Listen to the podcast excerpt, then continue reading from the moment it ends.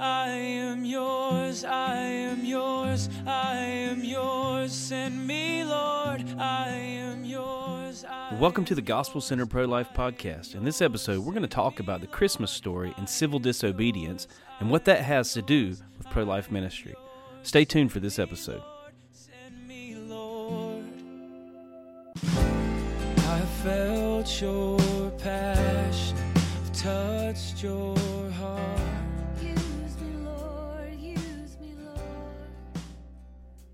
Welcome to the Gospel Center Pro Life Podcast. Um, we're going to talk a, a little bit about the Christmas story in this episode and some conversations that Vicky and I had had about some things that go on in the Christmas story and, you know, after the birth of Jesus and to do with the wise men. And we'll jump right into it in Matthew chapter 2. Many of you know, of course, the story of the birth of Jesus. We're, this is the day after Christmas. We're recording this, and we celebrated the birth of Jesus. And we know the story about the wise men, and Matthew conveys that story here in Matthew chapter 2.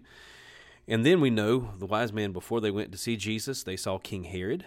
And King Herod, um, in, a, in a crafty sort of way, told these guys, well, when you find the child, let me know so I too can come and worship him. That's what he said. And of course, we know what's behind his, his motive there is he wants to, to try to wipe out this, this um, person who may end up taking his throne. Yeah. Herod's one of those guys that doesn't want to let go of his authority and his and his uh, position. And uh, then we hear about this slaughter of the innocents, is that it's called. After you know Jesus was born, and the wise man. Actually, something I heard, by the way, just a little little rabbit trail, which was pretty interesting. I heard a preacher talking about um, the wise men and their gifts that they brought, and there's a lot of explanation there of what these gifts meant. The gold was uh, the symbol of, of a king, you know, so Jesus was obviously is a king. Uh, the incense, frankincense, was um, to represent his divinity, right? You burn incense to to the divinity, and so that was what that was to represent. Or priestly, some people say because his his priestly nature, and then the myrrh was for his death. You know, they embalmed bodies or, or put myrrh as a spice. But this preacher said, yeah, those things can be true, and, and those things are obviously true aspects of who Jesus is. But he said, practically speaking, you have to wonder why these wise men brought these gifts to to a baby. Right? Right, He's shivering yeah. in the cold. He doesn't need gold. He needs he needs a blanket. he needs a blanket, and as one comedian said, a bowl of soup would have done well rather than some frankincense. Um, but this preacher said these were costly things. Obviously, gold Yeah. is. Frankincense was very costly, and so was myrrh. Mm-hmm. What if, and I think it's true, um, this was ordained by God in order to fund the trip to Egypt that you know Oh. Joseph and Mary and, and Jesus had to take, and that's what we're talking about here. Is how um, they were under threat of of being killed Mm-hmm. by King Herod. Jesus was, and so an angel revealed to Joseph, "Hey, this is going to happen. Flee to Egypt." And so they did, and you Yeah. got to wonder how they. You know, he was a carpenter, and didn't have a lot of money. He had just had to go to um, to back to his hometown to to Bethlehem, Yeah. and that was pretty costly, I'm sure, of a trip. So Right. how was he going to fund this? Well, the wise men. So that's a little little freebie for you guys as you're listening. That's not what this Okay. podcast is about, but Yeah. that's an interesting uh, thing to think about. God provides. Yeah, God does provide. Mm-hmm. In that situation, He did. But why did Jesus and his family have to flee to Egypt? Mm-hmm. Yeah. It was because of Herod. Mm-hmm. And Herod, here in uh, Matthew chapter 2, verse 16, and it says, When Herod saw that he was deceived by the wise men, he was exceedingly angry and sent forth and, uh, to put to death all the male children who were in Bethlehem and all its districts from two years old, um, according to the time which had been determined by the wise men. So he said, All these children, because again, this, this person was uh, possibly going to depose him of his throne because this was supposed to be a king. And uh, rather than really wanting to worship the king, he wanted to kill the king. Yeah. Um, and so we're talking about actually our subject, strangely enough, is civil disobedience. Yeah. Because this story br- brings to mind, and if you look at, and, and a lot of pro-lifers throughout the years have, I've even heard uh, Flip, who we had on some podcast ago, and who we interact with on a regular basis, um, talking about the the devil and the demonic nature of the attack on children, on the attack, of course, the attack on the unborn.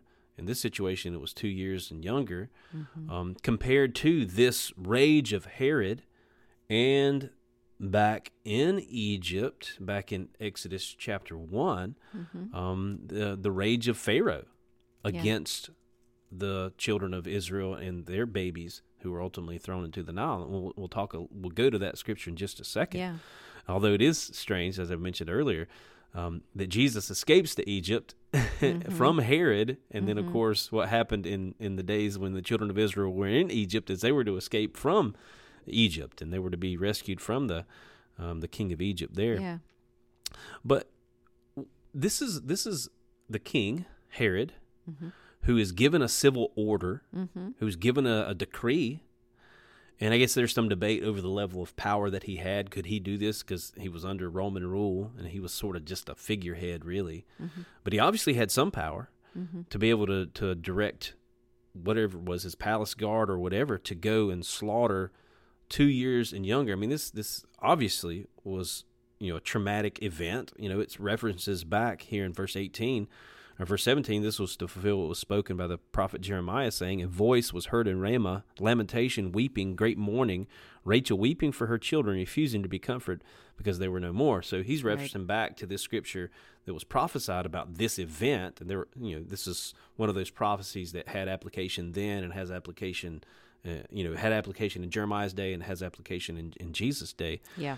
Um, so this is obviously a traumatic event. This is people having their children ripped out of their arms, taken and, and slaughtered. Yeah. I mean, you imagine if you're a palace guard, do you obey this this decree? Do you ob- obey this governing authority? Yeah. and that's what we're talking about. Yeah. Talking about some. In, in some aspects, what we deal with as sidewalk counselors, because we Mm-hmm. in Charlotte have dealt with a lot of decrees, Mm-hmm. a lot of uh, ordinances of man that we've had to, you know, respectfully disobey and, and Yeah. do what we're called to do, what we know that what is is within our rights to do, and we'll talk Mm-hmm. about some of that uh, as we as we go on. Yeah. But biblically, how do we think about that sort Mm-hmm. of thing, and how do we compare that to what we see in the Bible? Right. So let's jump back then to Exodus, and and I believe we'll we'll get a little deeper into this. So Exodus chapter one, Okay. And if you're all right with going going yeah. there already, Yeah. Let's go there. and uh, and this is whenever the Egyptian king Pharaoh uh, began to see that the children of Israel were increasing in number, and uh, he commanded the Hebrew midwives, so the midwives, so those who helped these these Hebrew women to deliver their children, to kill the children when they were born if they were male. If they if were they male were male, which is you know another parallel. It was Yeah. the, the young boys. Yeah, The, the baby young boys boys, that that were were being killed. killed. Yeah. Yeah, because he didn't want. He was afraid that these people were going to rise up and rebel against him. They were Mm-hmm. outnumbering the Egyptians, and he was wondering how much longer can we keep them under our thumb without them rebelling. Mm-hmm. Right. And uh, and so we need to nip this thing in the bud, so to speak. Yeah. Yeah. Um, so what's that scripture that you have there? In um in Exodus one. Yeah, Okay, so Exodus one verse fifteen is where it begins. yeah, Did you? Are you gonna read it? yeah. I'll read it. Okay. It says, The king of Egypt spoke to the Hebrew midwives, of whom the name of one was, you'll have to pronounce that name, Shepharah. Shiphrah, yeah, huh? I love these biblical Shiphrah names. don't and Puah. Puah. Those are great names. Mm-hmm. I've never heard someone name their child that, but they were obviously wonderful people. Back then it was like It was, Mary. yeah, yeah. Um, it says, um, okay, yeah, verse 16. And he said, uh, When you do the duties of a midwife for the Hebrew women and see them on the birth stools, if it is a son, then you shall kill him. And, and if it is a daughter, she shall live. In verse 17, here comes your civil disobedience. And this was a decree from the highest level of government that you could get Right. in probably the entire region, maybe even in the entire world at this point. I mean, Mm-hmm. Egypt was a very powerful, probably the most powerful nation at that time. But at least Right. in Egypt, this was the most powerful voice, the most powerful um, entity that you could get a decree from. And here he goes, Correct. and he rec- he decrees this thing. In verse seventeen, but the midwives feared God. Mm-hmm. That's a key right there, and did not do as the king of Egypt commanded, but saved the male children alive. So the king of Egypt called for the midwives and said to them, Why have you done this thing and saved the male children alive? And the midwives said to Pharaoh, Because the Hebrew women are not like the Egyptian women, for they are lively and give birth before the midwives come to them. Therefore God dealt well with the midwives, and the people multiplied and grew very mightily. And this was because the the midwives feared God, and He provided households for them. Yeah. And then it goes on in verse 22. So Pharaoh commanded that all his people, commanded all his people, saying, Every son who is born you shall cast into the river, and every daughter you shall save alive. And then we have the story of Moses and how Moses' mother hid him. There's another civil disobedience. Exactly. And she hid him until she could hide him no more or put him in the bulrushes. Ultimately, she was, or he was uh, adopted by Pharaoh's daughter and and protected miraculously. Right, right.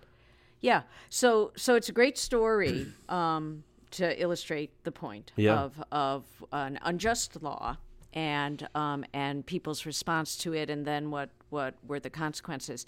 And so when when we were talking about this and trying to decide how to approach this topic, um, I did a little bit of research, and I found. Um, what I thought were really good. Three guiding principles. This was from um, uh, firstbaptistdallas.org um, website. So, three guiding principles of civil disobedience. Okay. And- three mm, guiding principles biblically. Biblically, Yeah. yes, yes. This is this is from a biblical perspective, from a Yeah. gospel focused pers- perspective. So, and I thought they were good, and and I think we can apply them to any of these stories that Yeah. we read about civil Yeah, disobedience and, and, in and the Bible. strangely, as we were thinking about this subject and talking about this subject, as I'm going through and I'm thinking about, you know, examples of civil disobedience in the scripture, you know, some come to mind immediately, and then some I didn't really think about. Right. Like I didn't think about Daniel, the Yeah. story of Daniel, until Yeah. you mentioned it. And I should have, Yeah. because that's a common story in the story of Yeah. Shadrach, Meshach, and Abednego. Yeah, Um, so th- this is, I think, a very important topic that we talk about, as it has to do with pro-life ministry, because Yes. we're not just talking about sidewalk counseling, but we're talking about in other realms of pro-life ministry. I mean, we're living in an ever-increasing world that is is pro-death, Mm-hmm. pro-abortion, and not just like pro-abortion in some sort of a passive way, like I, you know. Pro-choice, so to speak, where Yeah. you can choose to be pro-life if you want, but I'm going to be pro. No, these people are actively like trying to silence pro-lifers, uh, actively, you know, I mentioned to you about in California laws that they had passed in California, um, basically saying that commanding that pro-life pregnancy centers have to refer for abortions or at least point people in the direction Right. of of people that provide abortions, which is like not just um, this is cons- compelled speech. Like you're not just forced to um, to just be okay with an alternative perspective. You're forced to promote Right. abortion, right. which is which Yeah. is insane. Yeah, and doctors and nurses we had talked about um, earlier um, uh, being forced to perform abortions or they'll lose their jobs is Yeah. another example. Of, Yeah, well, of- like in, in universities and things, people who are training to be MDs have Yeah. to, you know, are told that they have to perform abortions or at least be Right. part of a uh, of an abortion in order Yeah. to to get their MD. Yeah,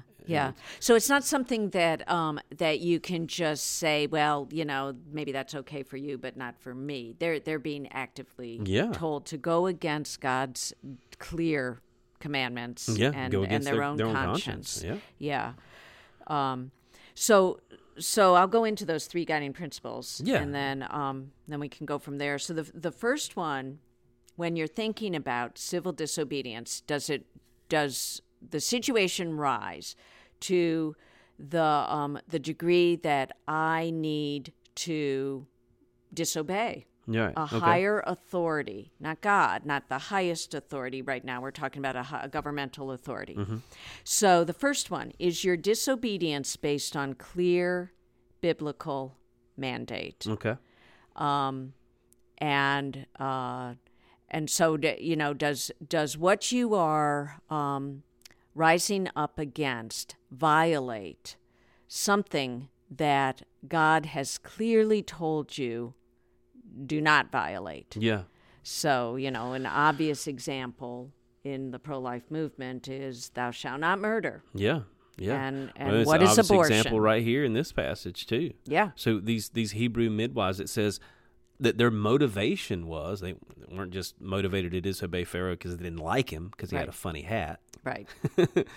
or whatever because he was Yeah. an Egyptian or whatever. No, it says they feared God.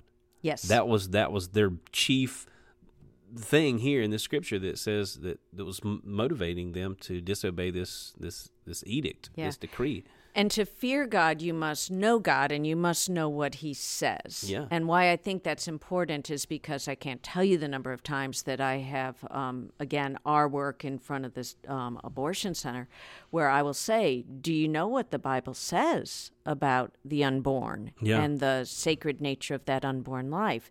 And so many of them will say, No, I don't know. So, how can you fear and obey God if you don't even know what He says? So, it's implicit in that Yeah. that these midwives they feared God, so they knew God. Yeah. And they knew his word, at least his command, thou shalt not murder. Now, that command had not yet been given. Um, it's given later on in, the, in Exodus chapter 20, where God writes the ten, ten Commandments on tablets of stone with his own finger. Right. but this command is a universal thing. Like we know killing innocent people is wrong. We know that universally. Yeah. And these Hebrew midwives, they knew that. They feared God and uh, and they disobeyed because of that that first principle. Does it Right. violate a clear command of the Lord? Is what you're being told to do by a governing authority violate a clear command of the Lord? Right, and and that that guiding principle is based on Acts five twenty nine, um, which is Peter and the po- apostles answered, "We must obey God rather than men." Yeah. So whatever that that should be the first thing that we think when we're butting heads with a law. Does this law, in some way, um, force me to disobey God? Yeah. And if so, that's a law that you may need to um, be disobedient Yeah. towards. Yeah. Okay, so the second guiding principle of civil disobedience if you ga- engage in civil disobedience, do so demonstrating respect for authority. Okay.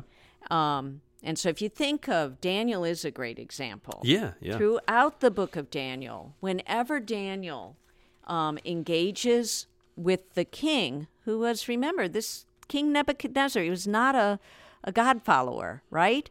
No, Um, no, at, least, at least not initially. And so, um, but he deals with him with so much respect. Um, when he's commanded in, I, you know, I don't Well, actually in- have the reference for No, when I've got it he's right here. commanded to eat the vegetables. the- Okay, yeah, the and that's or the first couple of food. chapters. Yeah, that's the first couple of chapters of uh, of Daniel. Whenever they're brought from Jerusalem and they're brought into Nebuchadnezzar, Nebuchadnezzar's house. Right.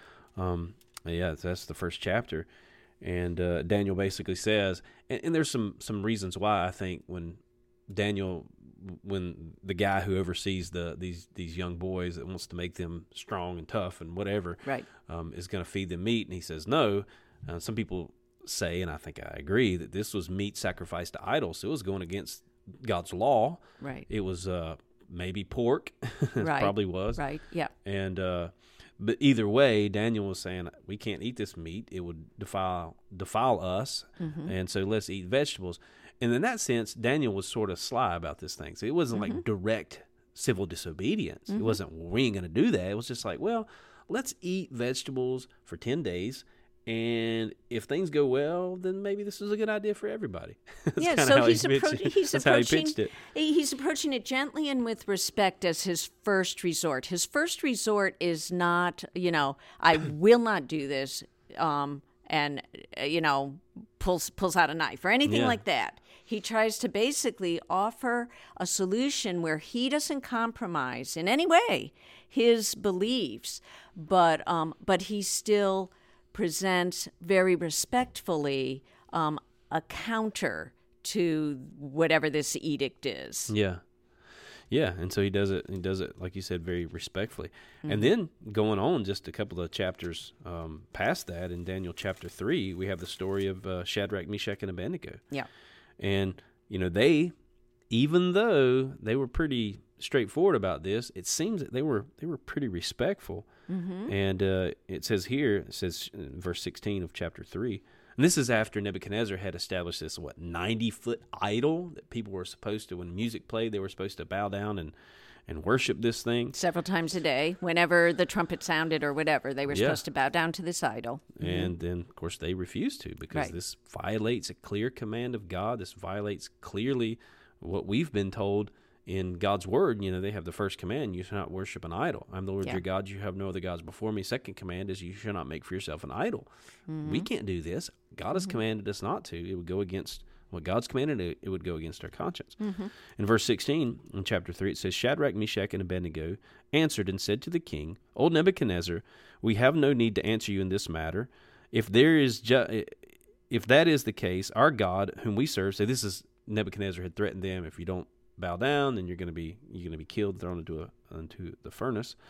Um, our God, whom we serve, is able to deliver us from the burning fiery furnace, and He will deliver us from your hand, O King. But if not, let it be known, O King, that we will not serve your gods, nor will we worship the golden image of which you have set us uh, of what you have set up.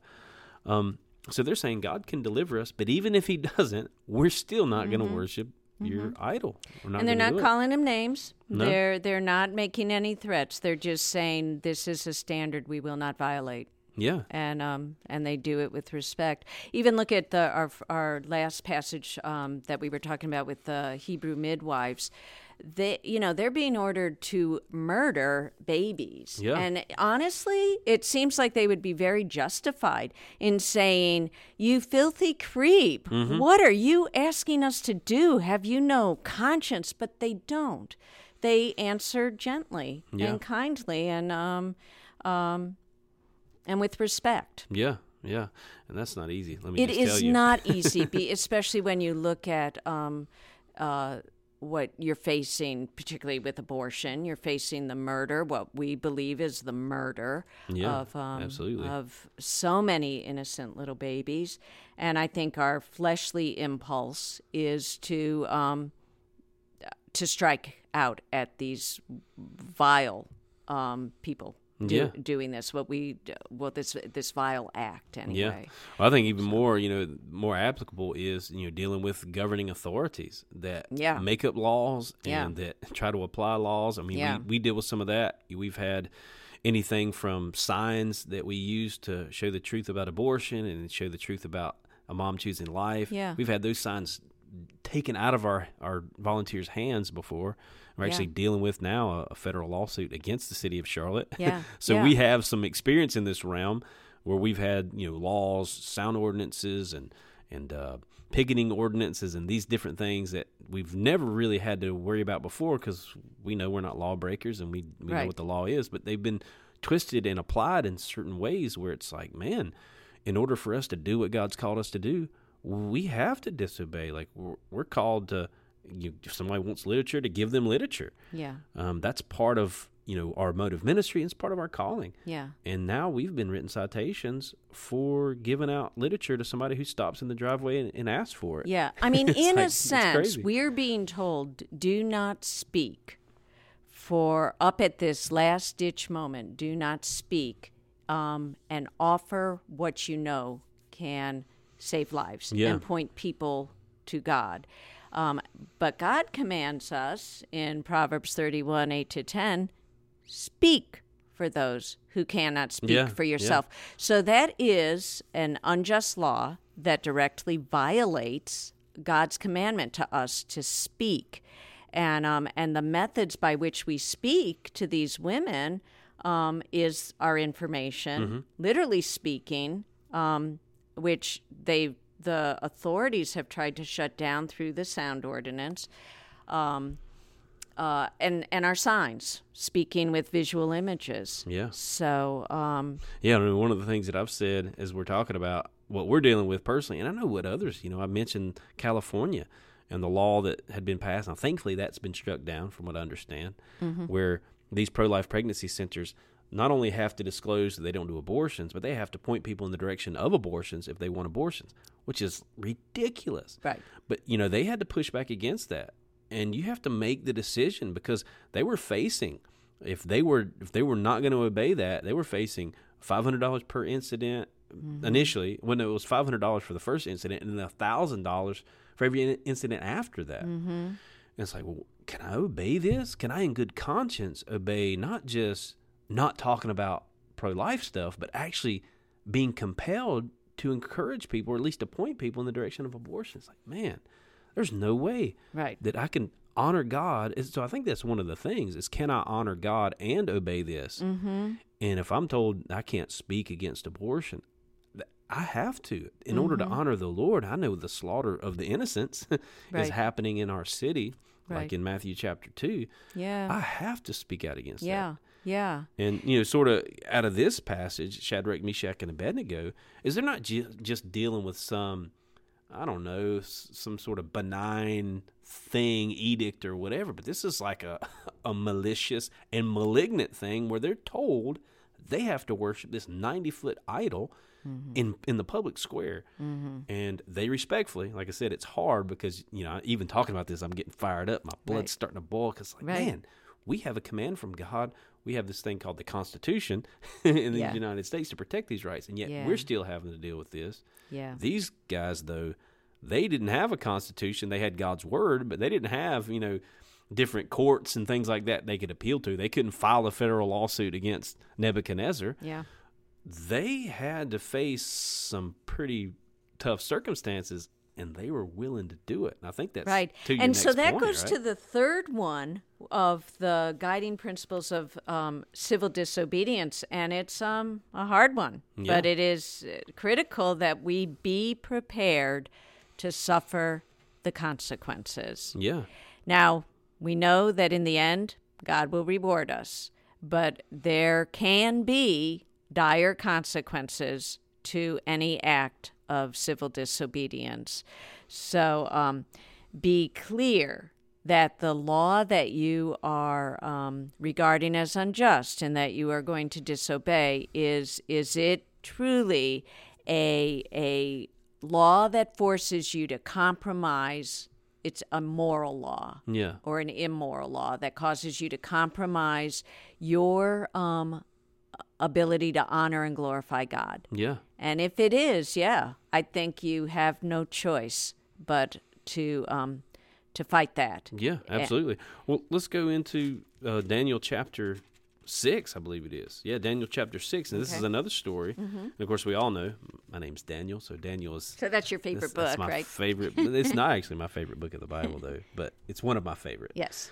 Um, and in the story of Daniel, Daniel in the lion's den. When I tell people in my name, and they're like, "How I need to remember that?" It's, it's easy. Daniel in the lion's den. Just remember the guy in the lion's den. Right. And of course, the, sta- story of Daniel in the lion's den begins with an unrighteous edict from King Darius in this situation, where these men, apparently, um, some of the council of Darius were jealous of Daniel because he was favored by the king, and they convinced him to make up this this new law that you can't pray for a certain amount of time. I think it was thirty days or something like that to any other deity um, or any other god or any other entity except for the king.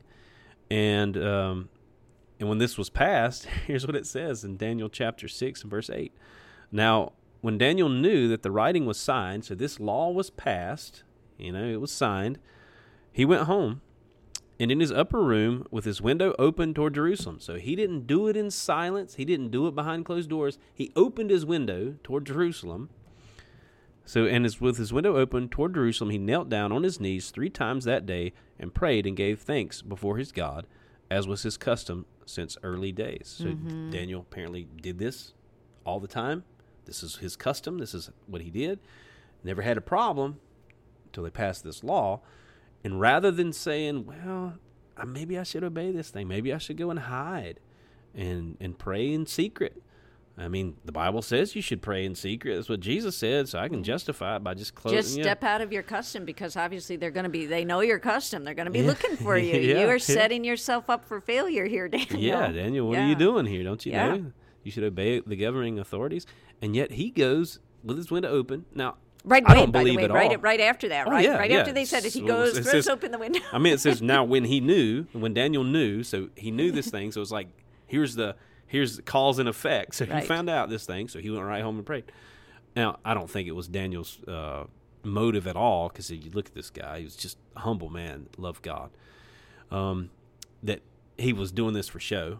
I mean, open his window for show. No, it was his custom. It's what he what- this always what he did. did, right. This is Yeah. He prayed and he prayed toward Jerusalem three times a day. Yeah. So he kept doing what he had done, Mm-hmm. and uh, ultimately he's apprehended and he's thrown into the lion's den, and you know, by God's grace, he was saved. Mm-hmm. But he knew, full well knew, that he could be eaten by the lions, Yeah. and uh, and yet he still did this act of civil disobedience. Right, right. And he he suffered the consequences. And in this case, as in the case with the Hebrew midwives, God stepped in and saved him. Yeah. Um, It's same with Shadrach, Meshach, and Abednego. God stepped in and rescued them from the from the fiery furnace. Right. But he doesn't always. No, You know, no. he, he doesn't always. And I think we have to be prepared for the fact that we may suffer. Um, and, you know, Jesus is a, a perfect example of that. He, Yeah. he did not answer. Um, Herod was it Herod that was questioning him, and he was and Pilate, and he was just silent, and he could have rescued himself there, but he would not answer. Yeah, the only um, answer there he gave, unjust Pilate- accusations. Yeah, Pilate was like, uh, "Don't you know I have the power to set you free?" And he says, Right. "You have no power except that which is given to you." Basically, you're under Yeah. God's authority. Right. Ultimately, man, put yourself in check. Yeah, and you know what? Honestly, that is a great guiding principle as well. As well, that statement by Jesus, "You would have no power unless it was given to you by God," and so you know when we go forth, if we keep that in our heart and mind, we remember that um, we serve um, the God of all power. Yeah. and and it is to well, I mean, Him. that's, that's that brings me to some of the passages that we were talking about that are sort of difficult. So we okay, have and there, passages. there are some. Yeah, we had passages. We talked about the civil civil disobedience passages, uh, some of those at least, and you know how God honored those people. And I believe no matter what, listen, if Shadrach, Meshach, and Abednego would have been consumed in the fiery furnace, still God would have honored them in eternity, right? But God honored them in that case by saving them. The Hebrew midwives in the same, and and Daniel in the same. Even if, but their motive was not that God's going to rescue me. Their motive Right. was I'm going to honor God. No matter what. God honored them. No matter what. But we have here in Romans chapter 13, this is where my mind always goes when I'm thinking about governing authorities and, and Right. dealing with the government and, and that sort of thing. Yeah. And I'll kind of give, well, let's just read the passage Okay. here in Romans 13, verse 1. Let every soul be subject to the governing authorities, for there's no authority except from God, and the authorities that exist are appointed by God. Therefore, whoever resists the authority resists the ordinance of God, and those who resist will bring judgment on themselves. For rulers are not a terror to good works, but to evil. Do you want to be unafraid of the authority? Do what is good, and you will have praise from the same. For he is God's minister to you for good. But if you do evil, be afraid, for he does not bear the sword in vain, for he is God's minister and avenger to execute wrath on him who practices evil. Therefore, you must be subject, not only to because of wrath, but also for conscience sake. Uh, for because of this, you will pay taxes. Um, you also you also pay taxes, for they are God's ministers, attending continually to this very thing. Uh, render taxes. So basically, he's talking about taxes. I don't think that's the only context here where he's talking about taxes. I think it's primary context where he's talking about taxes. And so some Christians might ask the question, "Do I need to pay my taxes?" Right. And yeah, you do. Yeah. And Jesus even said that. Yeah. Give to Caesar those Right. that are Caesar's, and Right. to God those things.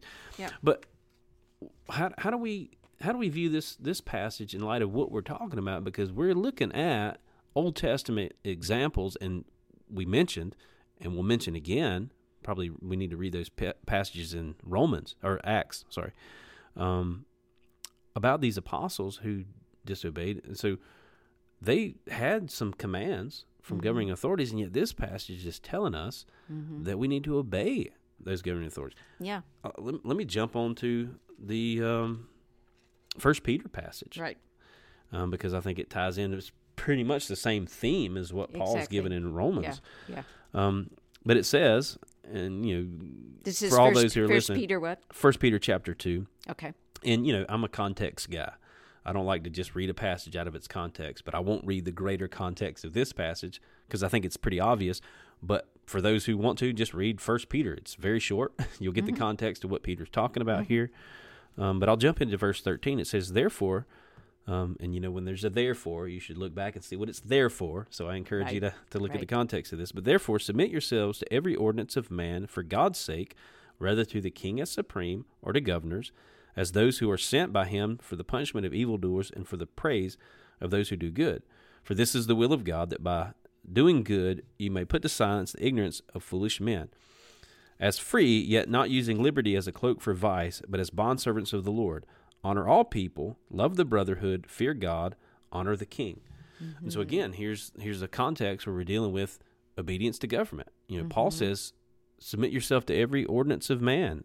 Peter says, "Submit yourselves to every ordinance of man." Mm-hmm. And we're talking about ordinances, right? We're Yeah. we're dealing with what we believe to be some unjust ordinances here in Charlotte, and you know, looking around, you know, there's some unjust ordinances, some things that cause you know pro life ministries to have issues. Well, not just yeah, even not the just pro-life. ordinances. Let's just look at abortion. Yeah. abortion in and of itself is allowed by law in our country. Yeah, yeah. Some say it's the it's the law of the land. uh, You know, Right, Roe v. Wade. right, um, Which, yeah. by the way, Roe v. Wade is not a law. Right. The courts, because of the Constitution, Mm-hmm. are not to make laws, um, but they have in some senses, which is horrible. Right. Um, that could be a podcast for another day, though, Yes, because that would be a long one to go through. Yeah. Um, but yeah, so we look at these ordinances of man, and we look at some of the hindrances that they cause to us personally, um, and we're like, we have to do what we, you know. Let's go back to the to Acts, and this is what they said in the book of Acts. Okay. Um, they were told by the governing authorities in Acts chapter 4, I believe it is. And, you know, they were preaching in the name of Jesus. They were healing Right, people in the name of. Jesus. Yeah. And ultimately, the Pharisees, who were rulers, they were in charge Mm-hmm. in some ways. Now, they weren't in complete charge because Romans, the Romans ruled Jerusalem and, and uh, the whole area of Israel there but they at least had some authority, and they're at least you know re- religious and um, you know secular. Well, I don't say secular, but governmental authorities. And it says uh, in verse thirteen of Acts chapter four. Now, when they, it's the Pharisees or the the the, the Sanhedrin, so the Pharisees, the Sadducees, and and the other rulers there in Jerusalem. When they saw the boldness of Peter and John and perceived that they were uneducated and untrained men, they marveled and they realized that they had been with Jesus. So they recognized this thing about them that had been with Jesus. And seeing the man who had been healed standing with them, they could say nothing against it. But it basically, what happens is they um, take these guys into their authority, into their custody, and they beat them. Actually, um, For healing a man. yeah, for healing a man, and uh, and it says, and this is them conversing with themselves, but so that it spreads no further among the people, let us severely threaten them that they na- that they uh, now that they speak in the name of Jesus no more. So they're they're not supposed to speak in Jesus' name. So they called them and commanded them that they should not speak nor teach in the name of Jesus. Mm-hmm. But Peter and John, and this is the same Peter that wrote First Peter, okay. So there's some context here, and there's some there's things that we need to reconcile in our understanding here, which we'll talk about. But Peter and John answered and said to them, Whether it is right in the sight of God to listen to you more than God, you judge. In verse 20, I love this passage. For we cannot but speak the things which we have seen and heard. Mm-hmm. And so when they had further threatened them, um, they let them go, finding no way of punishing them because of the people, since they all glorified God for what had been done. And so this man's healed, God's glorified, the gospel's preached, these guys are, are ticked off, so they arrest Peter and John, and they threaten them. I said they beat them, but they didn't in this passage. I think later on they actually do. Okay. Um, and then they threaten them, tell them can't speak, no, no more speaking in the name of Jesus, no more preaching this gospel about this Jesus. Okay, we don't want to hear this stuff anymore because we're mm-hmm. gonna we're gonna put you to death, whatever they threaten them with. Yeah. And Peter and John's response is, "You judge for yourself whether it's right for us to listen to you or to mm-hmm. God. Mm-hmm. For us, we're going to listen to God. Yeah. We can't help it. He's basically saying we can't help it. We can't help but speak the things which we have seen and which we have heard. Right. He's talking about the, the death, burial, and resurrection of Jesus and the miracles that Jesus had performed, this majesty of this glorious Savior. We, we can't keep our mouths shut about this thing. It's not just Yeah. that we don't want to. It's like we mm-hmm. can't. Mm-hmm. We can't help. We have to speak this this truth about Jesus. Mm-hmm. And in the same way with us and the application that we're dealing with here in Charlotte, I mean, we have been struck, course, with the majesty of Jesus, and we can't help but preach the gospel. But also, we've been, you know, dealt with by the Holy Spirit for what's happening in our city. The fact that little baby boys and little baby girls are being murdered just minutes away from our churches, from our homes. It's like we have to speak against this thing. We have, and we've seen the effect of speaking against this. We've seen moms choose life. We just had Yeah. the day after Christmas today. We Yeah. just had a mom who had had an abortion, Right. broken, Yeah. and was coming actually to the abortion clinic again, actually hoping that we would be there. Right. And thankfully, by God's grace, we were. right. And we shared the truth with her. She chose life for that baby, and she's getting ministered to from her previous abortion. Yeah. And like, man, we've seen the result of this thing. We know what God can do. We must speak this truth. To withhold this truth would be a crime against God and against these women. Yeah.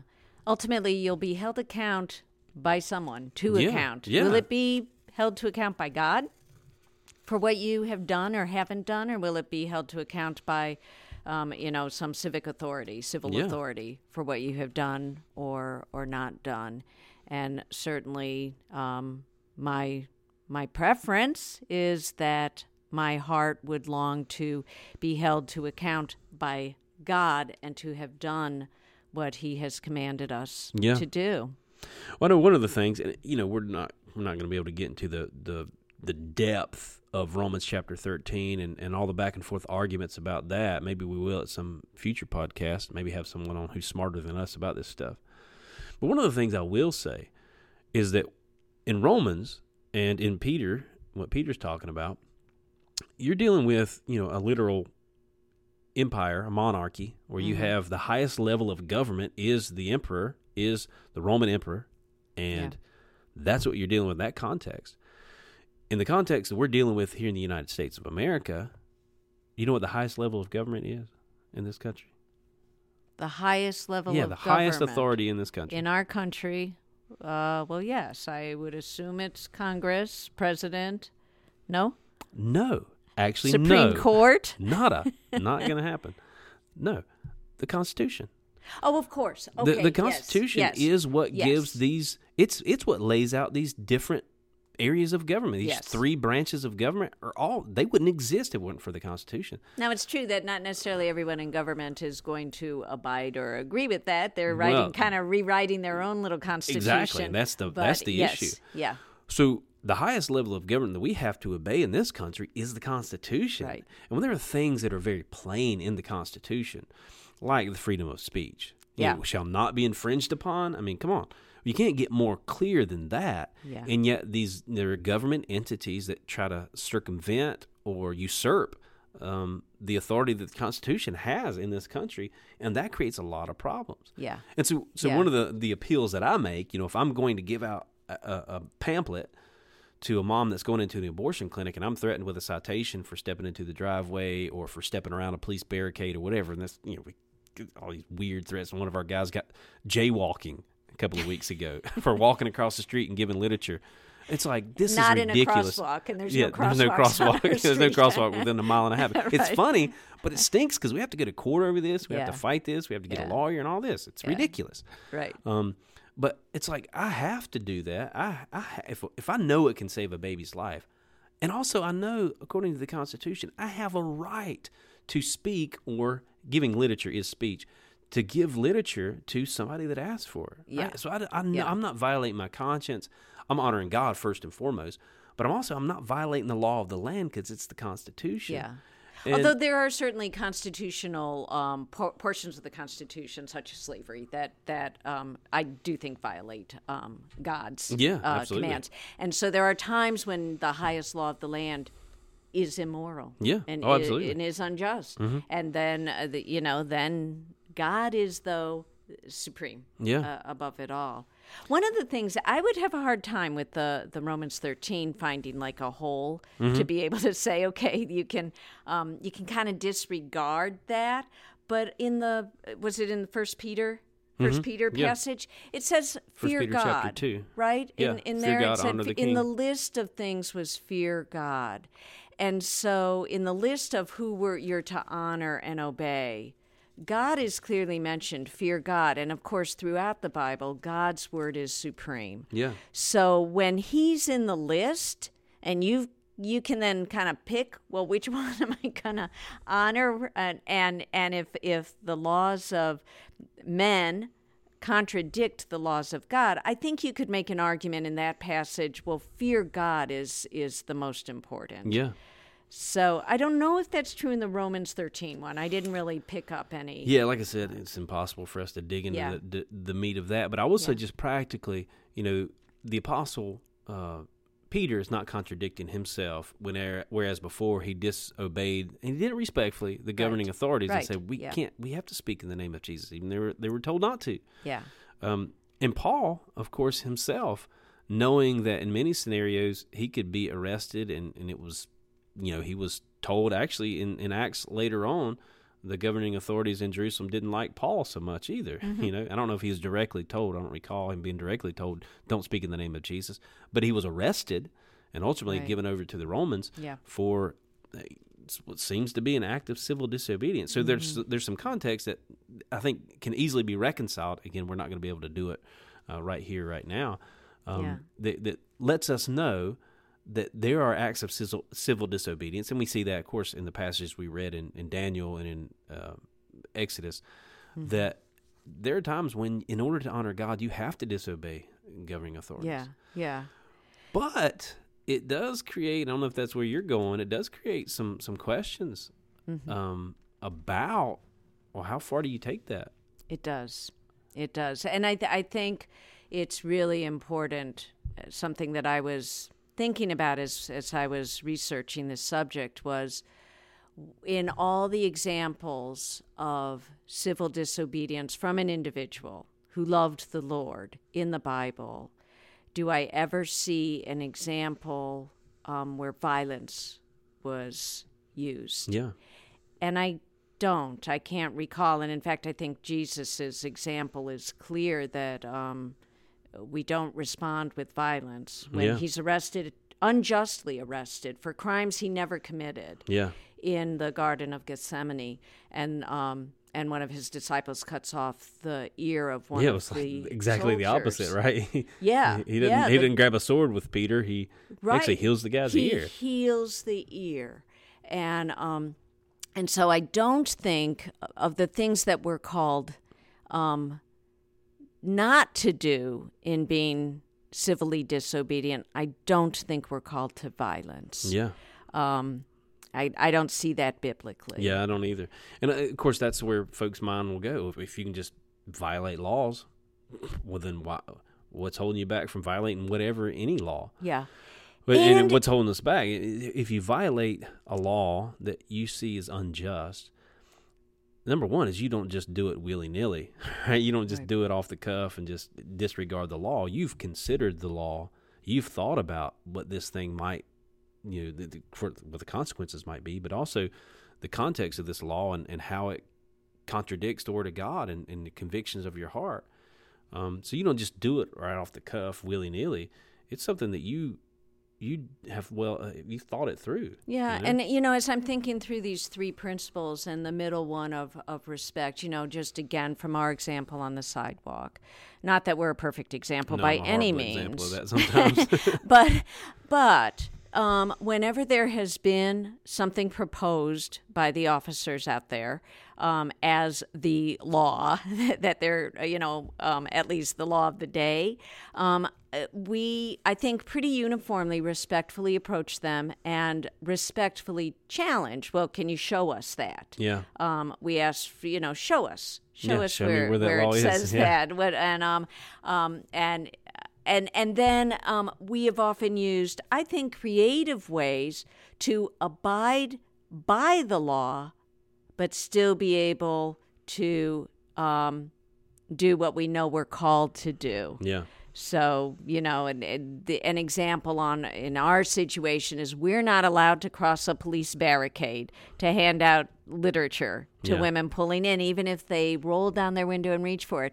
So we're using grabbers now, yeah. and Little things you with- and a baby. Grandma used to reach on the top. That's right. And a, a, well, I think a week ago, a baby was literally the mom took the literature from the grabber and and and read the literature and drove out of that place and chose life for her baby. So I think whenever possible, you certainly want to work within the confines of the Yeah, law, but yeah. that is not always possible. Yeah, yeah, it's not always possible, but you know, God gives wisdom. God gives us grace. The, the the the chief principle here is we have to seek to honor God. We have to fear the Lord. Yeah. And if if we would fear God, then God can give us wisdom in these situations. And if we have to file, file a lawsuit, and that's part of the law of the land in this country, Yeah, the way the yeah. Constitution is set up, we can actually sue the government for infringing on our rights, and you know we're doing that. So Yeah. if those who are listening, please pray for us that this, this lawsuit would would uh, would be victorious, and the city would stop trying to hinder um, what we're doing. Yeah. Um, but we have to honor the Lord. But we have to also understand there are sometimes consequences. Sometimes you're going to get thrown in the fiery furnace or in the lion's den. God doesn't always rescue you. You know, Jesus uh, ultimately it's a different scenario because he was he was destined to to die. But the apostles, they were beaten. They were thrown in prison. Peter was actually later on in Acts. I think it was chapter five, where he was thrown in prison Yeah. and he suffered. Yeah, and you know what? I think it's maybe the greatest test of faith that I have ever had in my life is how much do you trust God? Yeah, Do you know what God says? Are you doing it? And if you're going to bear some harsh and difficult consequences as a result, will you still obey God? yeah, and um and if if you do it's because you believe God. You believe He's there. You re- you believe He eternally um, rewards those who who obey and follow and love Him, and you trust that no matter what happens, He is in control, and it will all be used for His purposes. yeah, yeah. So Well, I think with that, we'll wrap this thing up. We appreciate those who listen. Um, we would love if you reached out to us. You can reach out to me via email, and uh, and just sub- suggest maybe some subjects that we can cover, maybe some maybe some things pro life ministry issues or whatever that you would you know, have questions about and you want us to talk through. We'd love to do that. My email is dparks at citiesforlife.com. Vicky is vcasiorg at citiesforlife.com. You can connect with us on our website, charlotte.citiesforlife.org.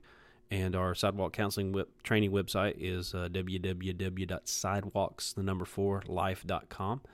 We'd love to hear from you guys. We appreciate those who listen and uh, hope that you had a blessed Christmas. And we will talk to you in the new year. Give me an outlet for love. Give me an outlet for gratitude. I know it will cost me my life. But nothing's too precious since I met you.